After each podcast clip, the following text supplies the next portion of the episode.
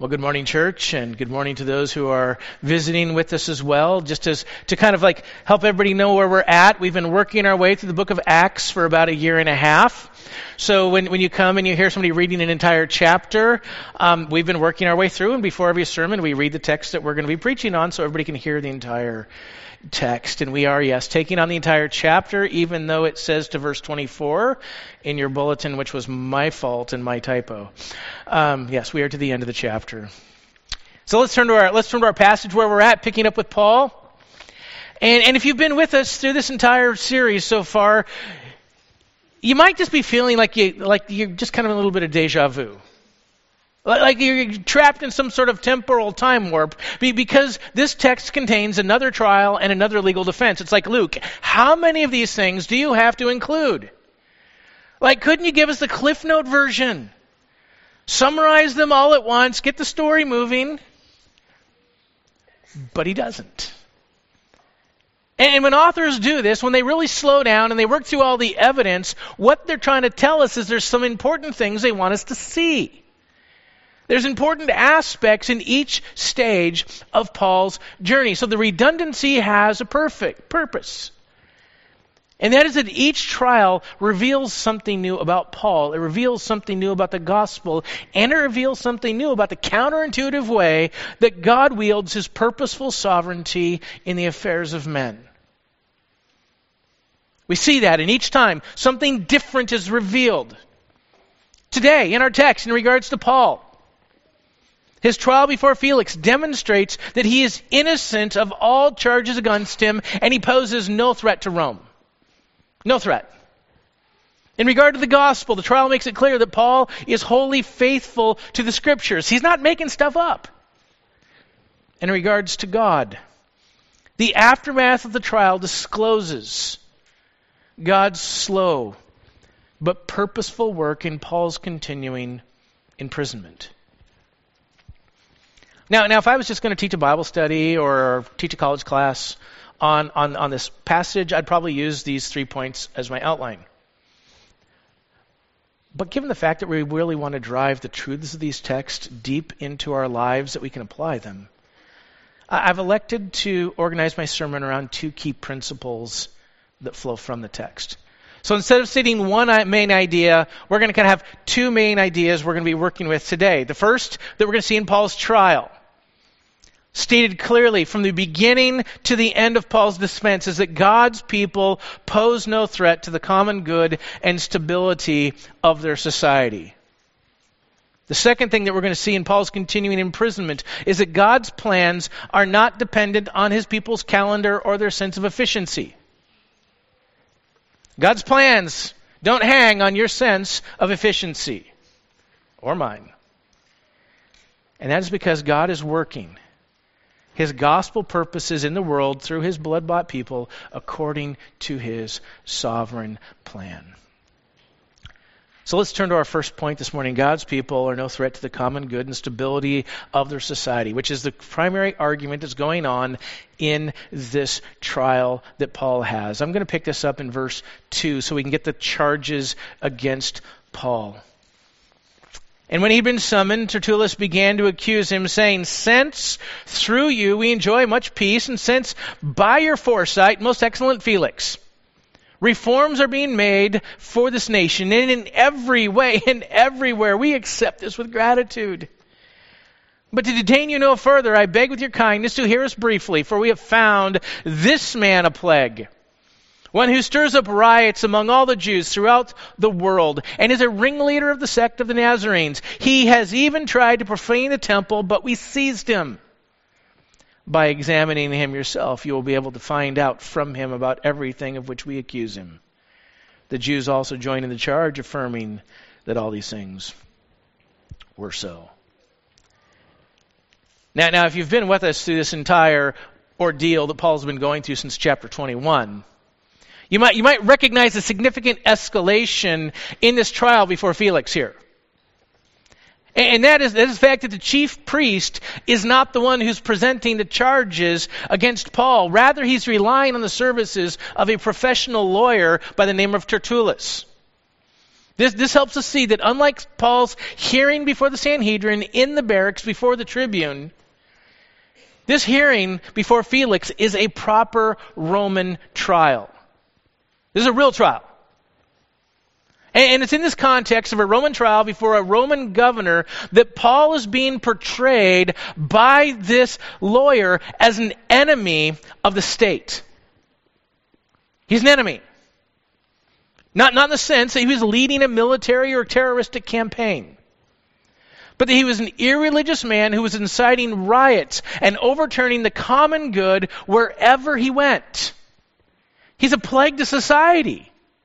I mean, just, just look at the charges that we see come out in verses 5 through 8. A plague. What, what's this plague? He's charging Paul with being a person through whom every manner of evil is perpetuated and quickly transmitted to other people. So, see, calling Paul a plague, he's not just saying Paul's a bad man. He's saying that he's a man that influences other people.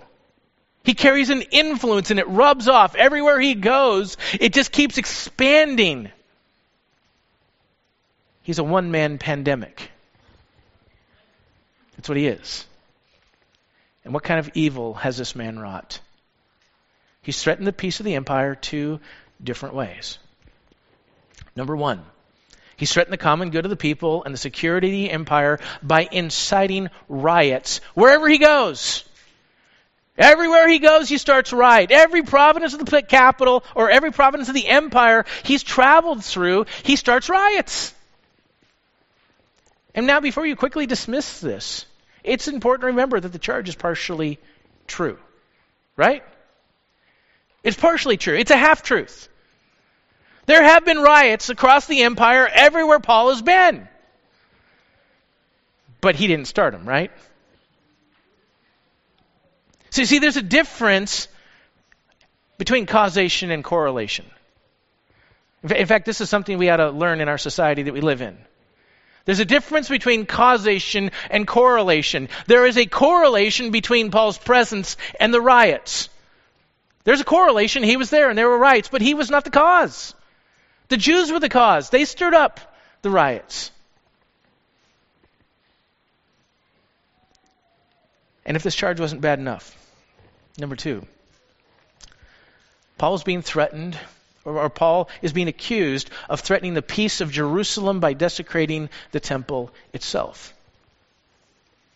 And, and this is particularly damaging and dangerous because the Romans had granted the Jews really significant power and freedom to protect the temple. I mean, if they can hang Paul on this one, they get to carry out the sentence themselves. So they put him in double jeopardy.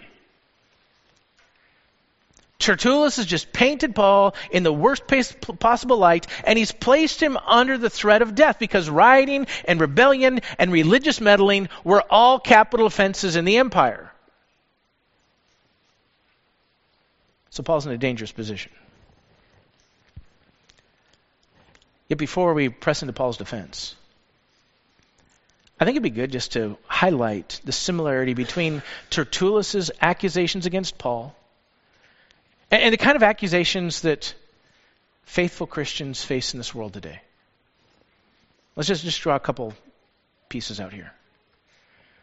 See, the heart against the, the, the heart of the charge against Paul is it Paul and his teaching were a plague or a dangerous disease that needed to be quickly eradicated before it infected the rest of the empire? Or to put it in terms of our first point this morning, the argument is that Christianity is a threat to the common good and the stability of Roman society. That's the argument. And, and while the details might be different between Paul and us, Faithful Christians face the very same charges today. Christianity is a threat to the common good, we're told. It's a threat to the stability of America or Canada or Europe or Africa or wherever we happen to be. It's a threat. And, and I know this, this thing is going to be really, really difficult, especially for those who grew up in the 40s and 50s. Because back then, Christianity was everywhere. Now, that's not to say that everyone was actually Christian. There was a lot of nominal Christianity. But Christianity was everywhere in American culture. But that's no longer the case, is it? We live in a post Christian age, an age in which faithful Christians are no longer viewed as honorable people who serve and strengthen the societies in which they live. That was once true, and it is no longer true. No, we live in a day now where faithful Christians are increasingly viewed as Paul, a plague. A plague to the culture in which we live, where we're viewed as a group of narrow minded bigots who openly threaten the love and diversity and inclusion in our society by, by, by spreading a hate filled, shame inducing gospel. That's often how Christians are seen today. It's an offensive message that assaults every person's right to be themselves and to fully embrace their personhood. See, see, this is this is how a large portion of society, not all, certainly not all, but it's, it's, it's, it's how a larger portion of society views Christianity today. And unless God intervenes in a massive way, it's, it's really only going to get worse.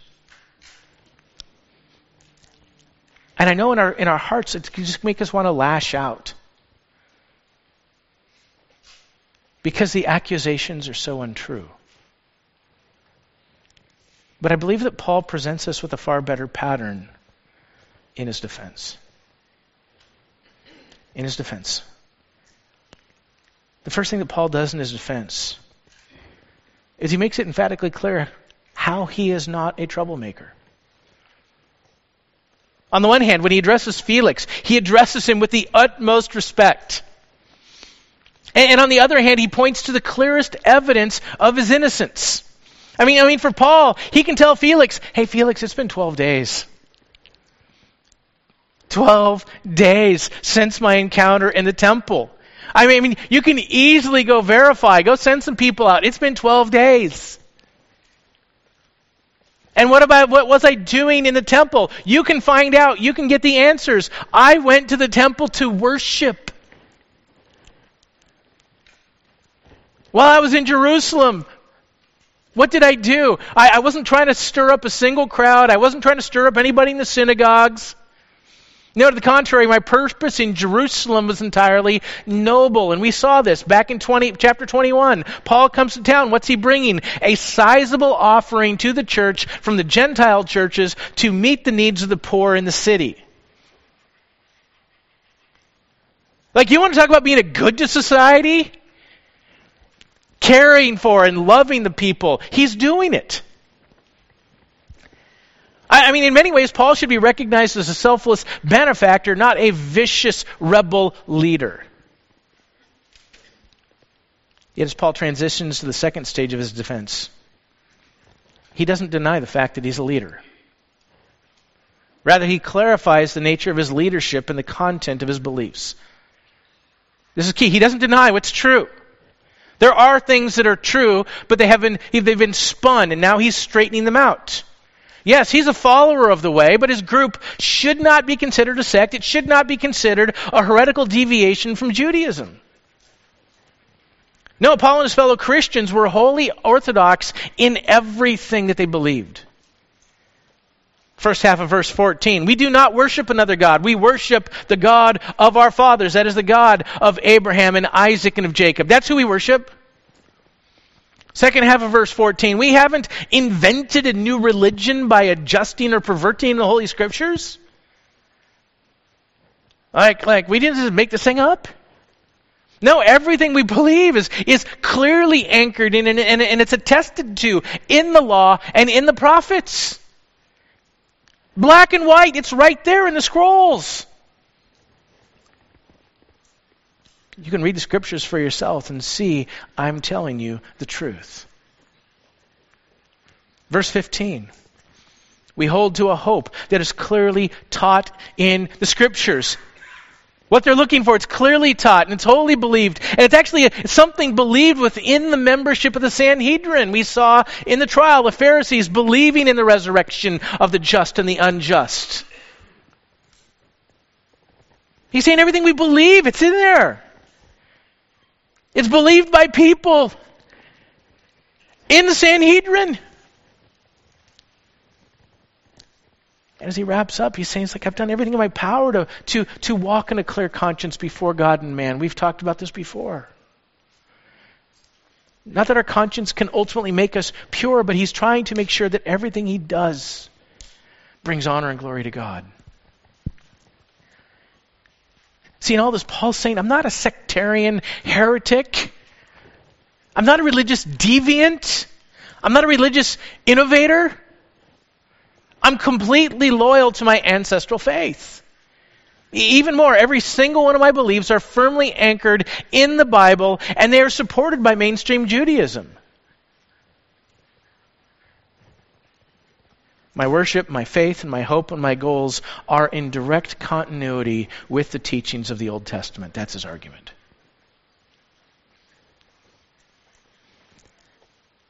He turns to the temple He's like, man, far from desecrating the temple.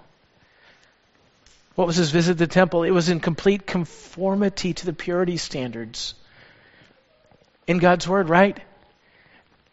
We saw he went to the temple to give them notice about the days of purification that he was going to observe. He went there. He told them what he was going to do. Then, when that time was complete, he showed back up. He was finishing off the process of purification. No fanfare, no crowds, no disturbance. Certainly, no defiling act. When a group of angry Jews from Asia stirred up a lynch mob and almost put him to death. It's the story. And it's at this point that Paul quickly transitions from defense to offense. It's not merely defense. He turns around to offense to note the marked absence of his true accusers. His true accusers are these guys, these Jews from Asia. And, their absence, he's pointing out to Felix, is a monumental breach in Roman law. The true accusers aren't present. The Pharisees, or the, I should say, the Sadducees and the chief priests are not the people who saw this happen. And as a result of these people not being there, he should be cleared of every wrongdoing. The Sanhedrin has no authority to charge him. They weren't present when the riot broke out.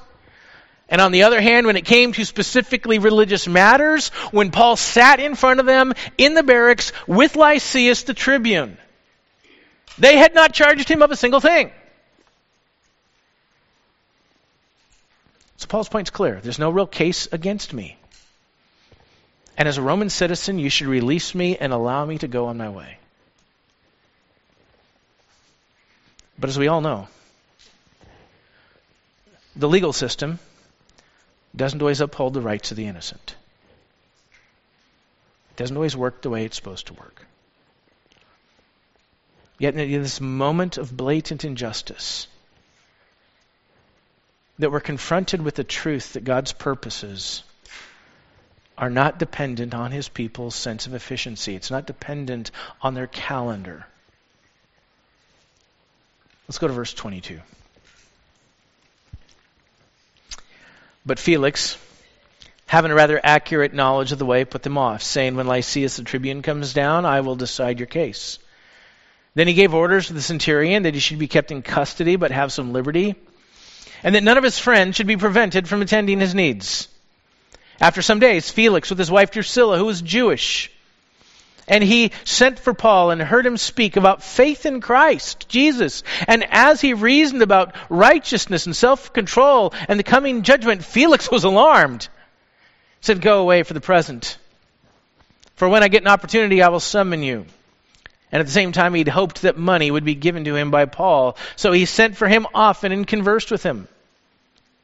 When two years had elapsed, Felix was succeeded by Porcius Festus and desired to do a favor to the Jews, and Felix left Paul in prison. Now, now, what does Luke want us to see the most clearly at this stage? He, he wants us to see that Felix had every evidence that Paul is innocent.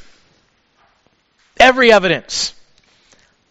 Felix has received a letter from Lysias the tribune, clearly stating that Paul is innocent. Number two, he heard Paul's defense, which cleared him of the wrongdoing. And on top of all of this, we find out in verse 22 that Felix has a rather accurate knowledge of the way. That is to say, he had a rather accurate understanding of the true Christian faith. He's like, I didn't fall off the turnip truck yesterday. It means he can see right through the false charges. You see right through them. Yet, despite three different testimonies to Paul innocence, Paul's innocence, Felix refuses to release Paul. And it's a lame reason. He just wants to line his pockets. He's not keeping him there for any true legal reason. And as a result, the very person who could publicly exonerate Paul and release him from for further gospel ministry keeps him imprisoned for two years. Now, just, just don't miss that. In one verse, two years of Paul's life.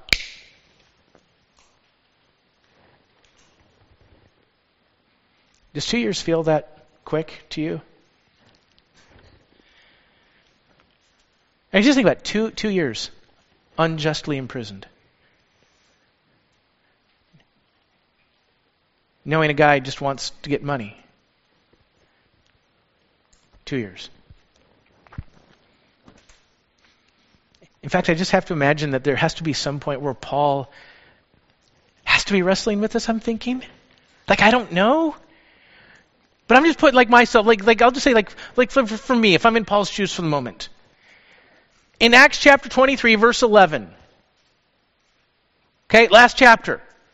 Jesus tells him that he's going to preach the gospel in Rome as a prisoner. What happens the very next day? His nephew arrives with news of a secret plot against his life. The tribune instantly responds to the danger by sending Paul up to Felix in Caesarea. So, vision, movement. Paul's like, man, I'm going to be in Rome in no time at all.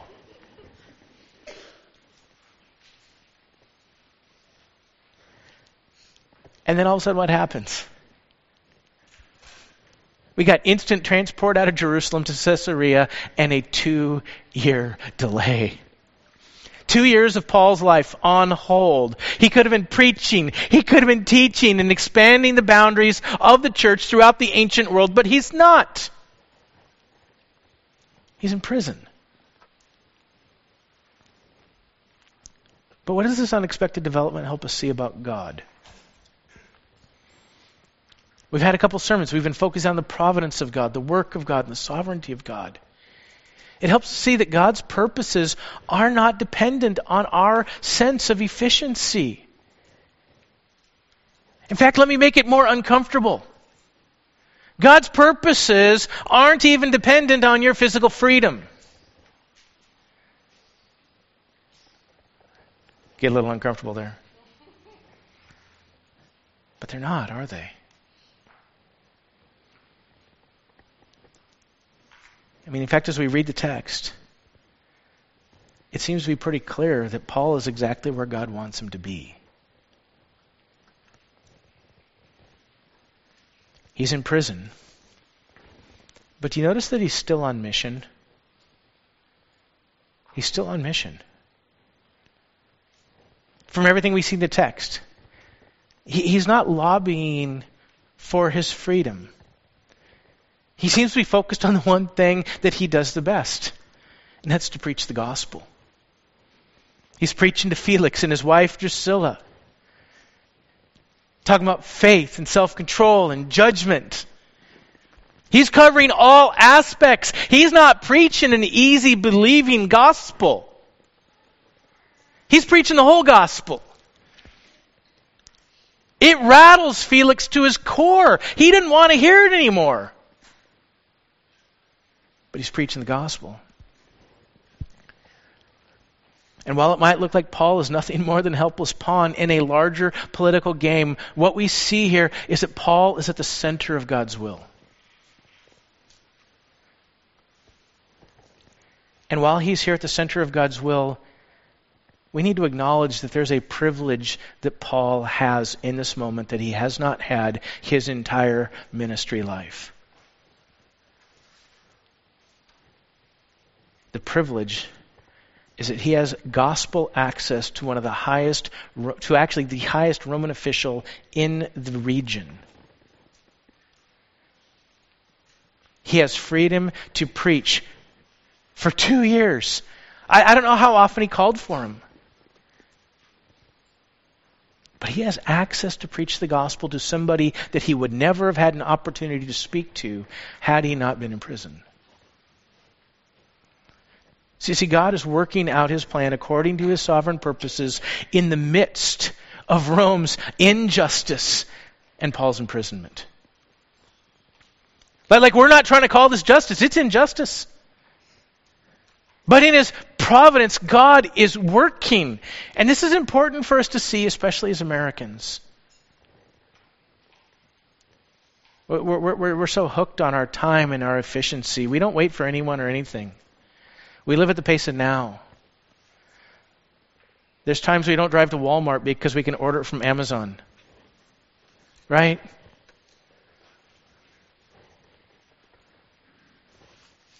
But one of the most glorious truths about God is that He's not hampered by time. And in addition to that, God tells us something about His slowness.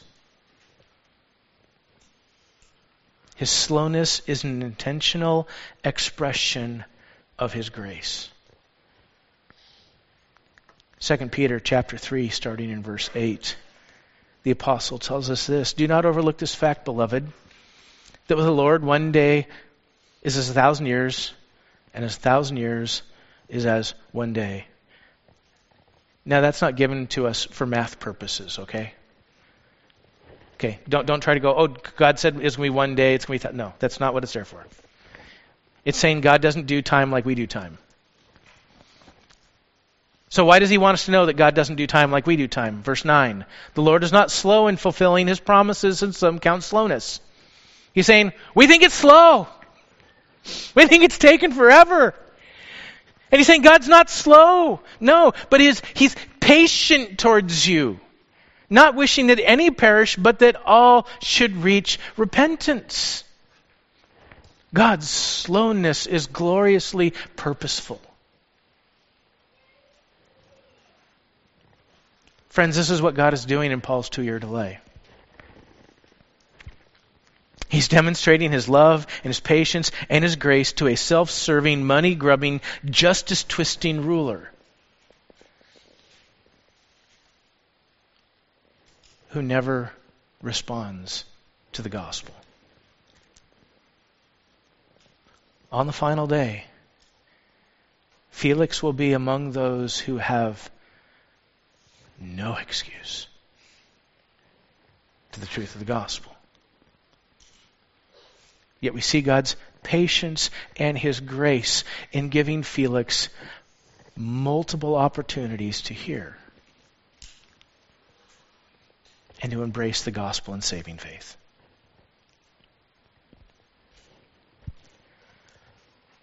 So let's move to some application. What have we seen throughout the entire book of Acts? What have we seen through Paul's trials? Have Christians caused a single riot? The answer is no. Christians don't riot. No, the unbelieving Jews, the unbelieving Gentiles, they've started the riots, and they've always started them to attack the Christians, to drive them out of town, or to kill them if possible. As we've read through the book, have Christians bore false witness against others or accused innocent people of wrongdoing? No. No, off the top of my head, I think we got one account of Christians lying Ananias and Sapphira. That didn't go very well. Have Christians mounted any form of physical or military threat against the Roman Empire or against even the priesthood? The answer is no. In every chapter, every verse of Acts, Luke has made it clear that faithful Christians pose no threat to the common good and stability of their society. That's what Paul's been arguing. But does that mean that Christians embrace their society's values and that what the society believes about the common good? The answer to that is no. No, the riot by the silversmiths that we saw back in Ephesus in Acts 19 make, helped us see the, the Christians aren't just agreeing to everything the society says. No, they stand in opposition to it in everything that they are doing. And it changed Ephesus and it turned the social system and the financial system on its head when the silversmiths couldn't sell their statues anymore. Because nobody was buying them. And we saw in that that the gospel transforms society from the inside out. As individual people come to faith in Jesus Christ and submit their lives to his sovereign lordship. Change. Change happening at the individual level by the power of the Holy Spirit.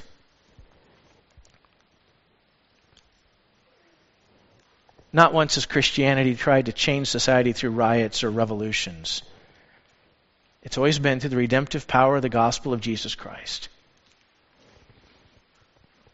But that takes us to the question how should this truth shape our interactions in a society that is increasingly hostile to the gospel and openly celebrates the clearest expressions of sinful deviancy? I'd like to highlight two implications that flow from this testimony before Felix. Two implications. Number one, when I talk about Paul's interactions, we see that his interactions with Felix is notably different than, than his interaction with the high priest Ananias.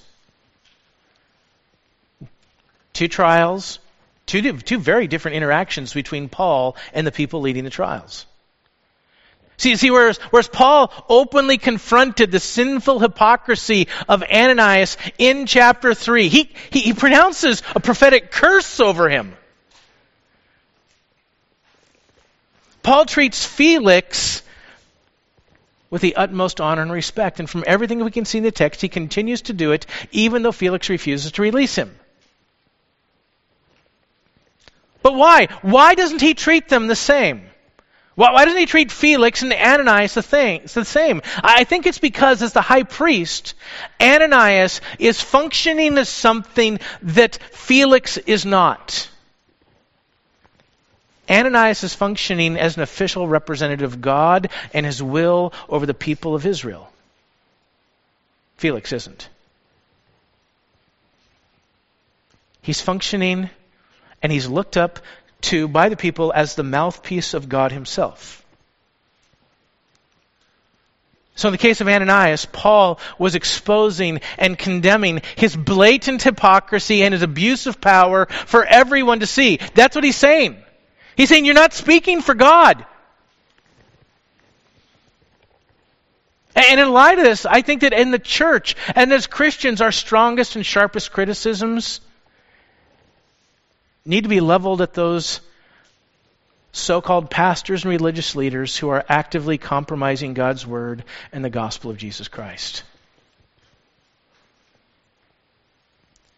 Because history has shown us the greatest threat to the church is false teaching and apostasy from within, not persecution from without. The greatest danger is false teaching and error on the inside.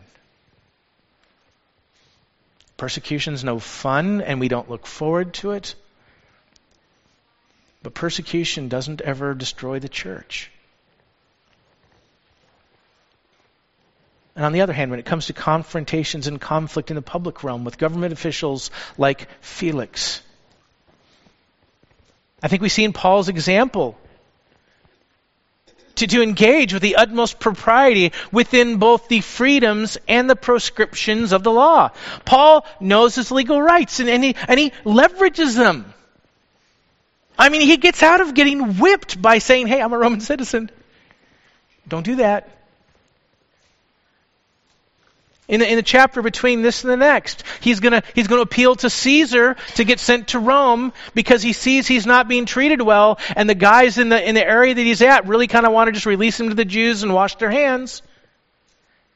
So he appeals to Caesar. So, so he's, it's not like he doesn't use the legal system and he doesn't use those rights. But we see a different interaction with how he interacts with these people that are in government compared to the religious leaders. Number two, Paul's defense before Felix. I think it reminds us that every Christian, every Christian should be able to articulate the gospel with biblical clarity. And you were like, well, Mark, we're Christians. I think we, like, why, what, what do you mean? Let me, let, me, let me show you what I mean here. We need to articulate the gospel with biblical clarity.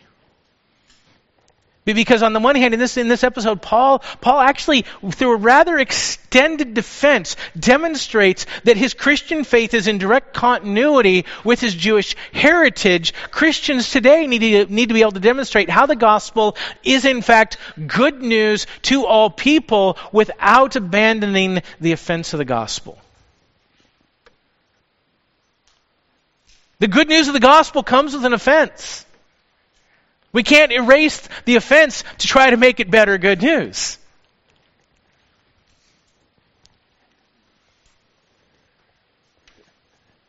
So, how about some hard things to say? We've got to say these at the right time, at the right way. But the Bible's clear that God does not love and accept everyone just as they are. God doesn't love and accept everyone just as they are. Because where are they as they are? They're in their sin and their rebellion against Him. No, the Bible's clear. Sinful humans find God's love and they find His acceptance only one way. And, that's through repentance and faith in Jesus Christ. Romans 6:23 the wages of sin is death Felix didn't like that. It bothered him deeply. He walked away. The wages of sin is death, but Paul was preaching faith in Christ. But the free gift of God is eternal life in Jesus Christ our Lord. And when we talk about sin, there's a definition we often use, and it's helpful because it reminds us that you and I do not get to decide what sin is and what sin is not. Sin is any attitude or desire or action that explicitly breaks a commandment of Scripture, that comes from a heart of unbelief, or is not done for the glory of God. Sin is defined by God's Word, not by humans. See, the offense of the gospel is that we're all sinners and that we all deserve God's wrath for our sin. We all deserve it.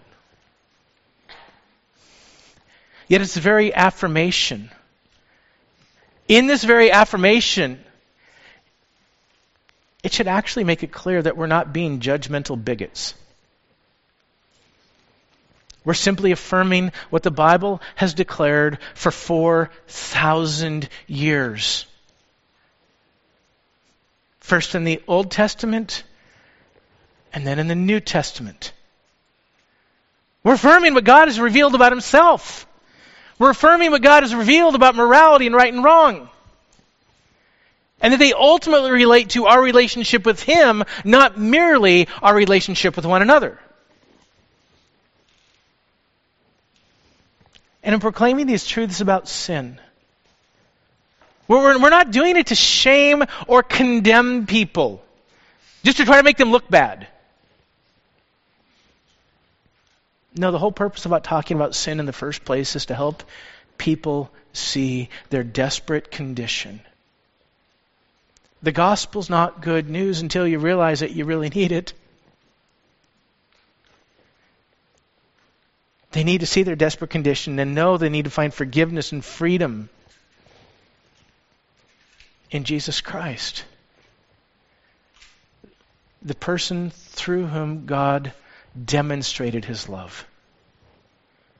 When you think about love and God's love, what does God's look like? It looks God's love looks like the gospel. For God so loved the world.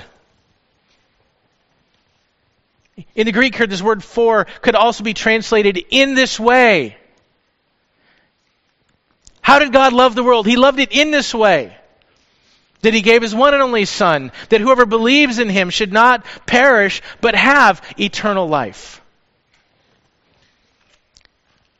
See, how did God love the world? God did not say, I will love you and accept you in all of your sin. That is not God's love for the world. God didn't say, just be true to yourself. He didn't just say, do the best you can. He didn't say that. No, in his love, he sent his son to be an atoning sacrifice for the sins of all who believe. no matter what those sins happen to be.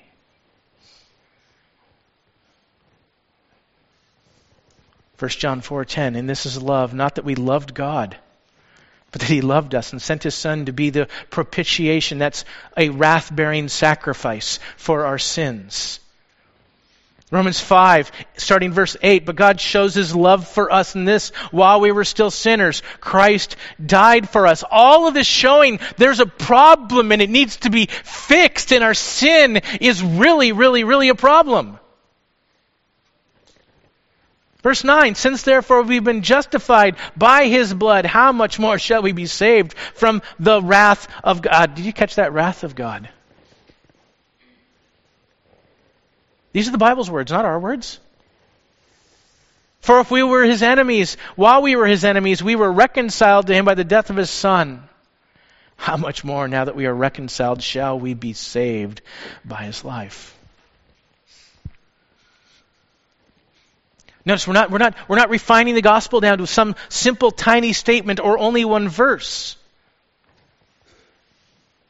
See, the gospel's clear. No one is more or less deserving of the gospel. No one is more or less deserving of the gospel. Every person on this planet is equally condemned in their sin, even though their sin is not as equally toxic or damaging to the people around them. There is sin that has greater negative impacts on other people than some sins.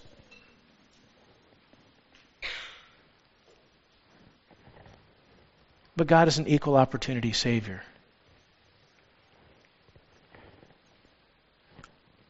He doesn't discriminate. He doesn't show preferences to certain kind of sinners. He saves every kind of sinner who repents and believes in his Son. That's what he does. There's not a sin from which God will not forgive and rescue someone. But we can't even stop here. When we talk about explaining the gospel,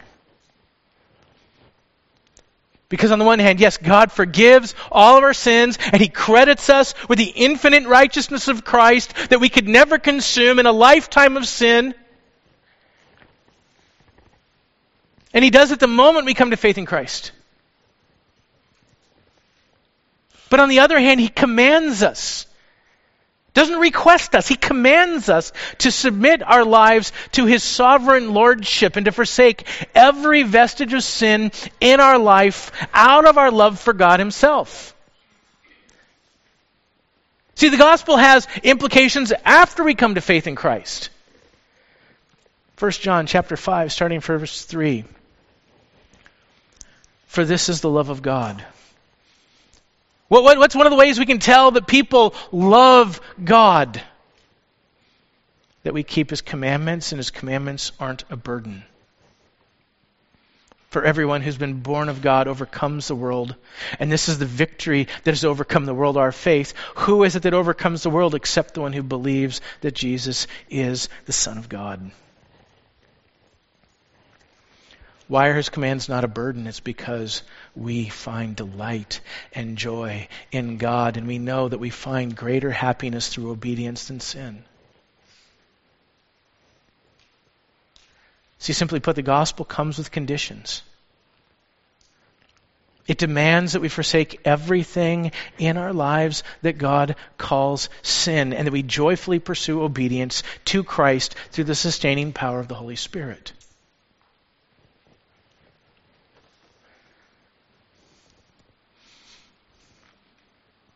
1 Corinthians 6, verse 9, Paul says, he gives a warning to the church. Don't you know that the unrighteous will not inherit the kingdom of God?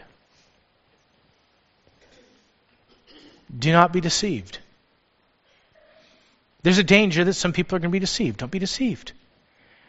Neither the sexually immoral, nor idolaters, nor adulterers, nor men who practice homosexuality, nor thieves, nor the greedy, nor drunkards, nor revilers, nor swindlers will inherit the kingdom of God. Then comes verse 11. And such were some of you. God saves every kind of sinner. Such were some of you, but you were washed, and you were sanctified, and justified in the name of the Lord Jesus Christ and by the Spirit of our God. Friends, that is the gospel. Is it getting harder to share the gospel? Yes. But I think this is how. How can we continue to proclaim the good news of the gospel? Without, without abandoning the offense of the gospel. We need to be able to talk more broadly about the categories that are connected to the gospel. How do we understand sin before and after we come to faith? What has Christ done? Who deserves his wrath? We, we need to be able to walk through those things and not just focus on hot button issues. And maybe, just maybe, as Christians, we might find a few more opportunities to share the gospel if we graciously addressed the lies and the half truths that exist in our society with a clear and loving presentation of the truth. To step into conversations when appropriate, to be able to make it clear what the gospel does and does not say. If you have not understood the gospel before, and if you have not responded, I would invite you today to believe. We're told if you confess your sins, He is faithful and just to forgive us our sins, to cleanse us from all unrighteousness. If you confess with your mouth that Jesus is the Lord and believe in your heart that God raised him from the dead, you will be saved. Today's the day. If you're still trying to figure it out, I'm available. There's other people that are here available that would love to share with you, whether somebody sitting around you or our prayer team. But if there's one thing we want to make sure that everybody knows, is this truth. Let's close in word of prayer.